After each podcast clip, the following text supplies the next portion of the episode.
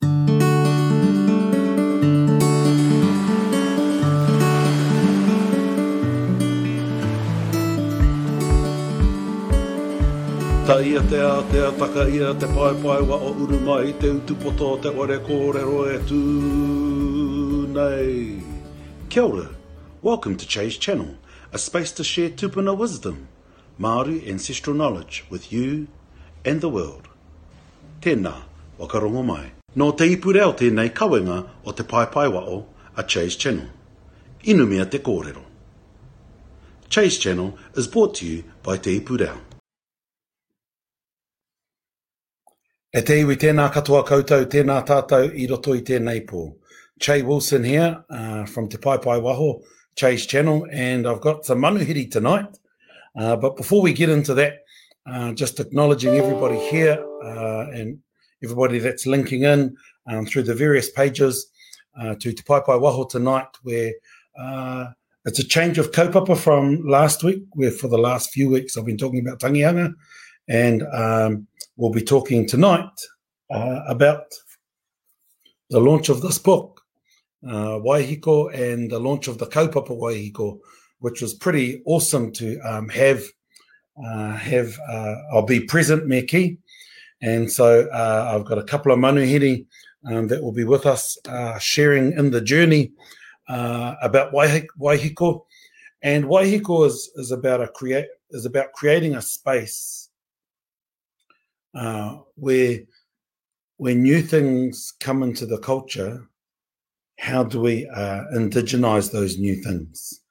And so uh, going to introduce uh, our manuhiri, which are uh, Hori Mataki and Hana Tapiata, uh, who are part of the Ariki creative team um, that are here tonight uh, to share more on Waihiko, the Atua of electricity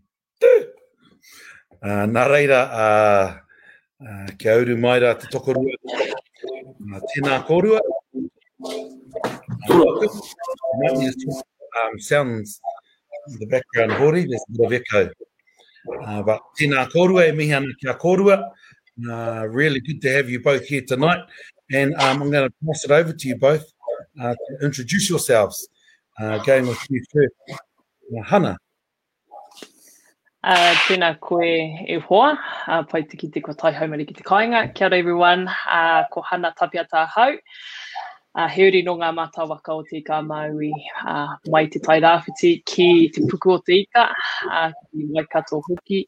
Been part of the Waihiko kaupapa for the last six months and that wasn't the first time I heard about the story though. So hori has been sitting on it for a while, and it's been uh, pretty awesome to come in and develop it and be able to give it the energy it deserves. I think to get it to this point to launch.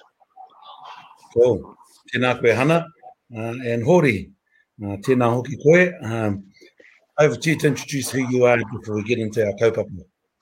Hau, tēnā tātou. Ko Hori Te Ariki Mātaki tōku ingoa. E uri ahau nō Te Whānaupunui Ngāti Porou, Ngāi Tahu, Ngāti Kauwhata, Te Ateateaunui o Paparangi. Ko au te Kāhutu a Riki Creative. Uh, yeah, kia ora. Sure. So really good to have you um, both on tonight. And uh, as I said, we're going to be talking about uh, Waihiko,